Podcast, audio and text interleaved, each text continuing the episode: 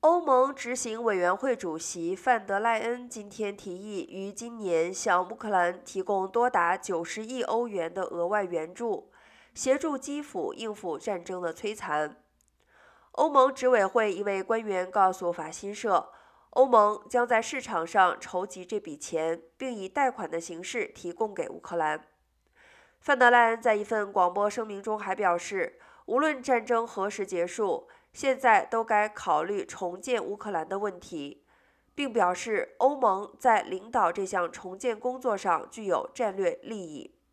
范德莱恩表示，欧盟的重建资金应该有附带的条件，即乌克兰承诺进行必要的改革，以达成有朝一日加入欧盟的目标。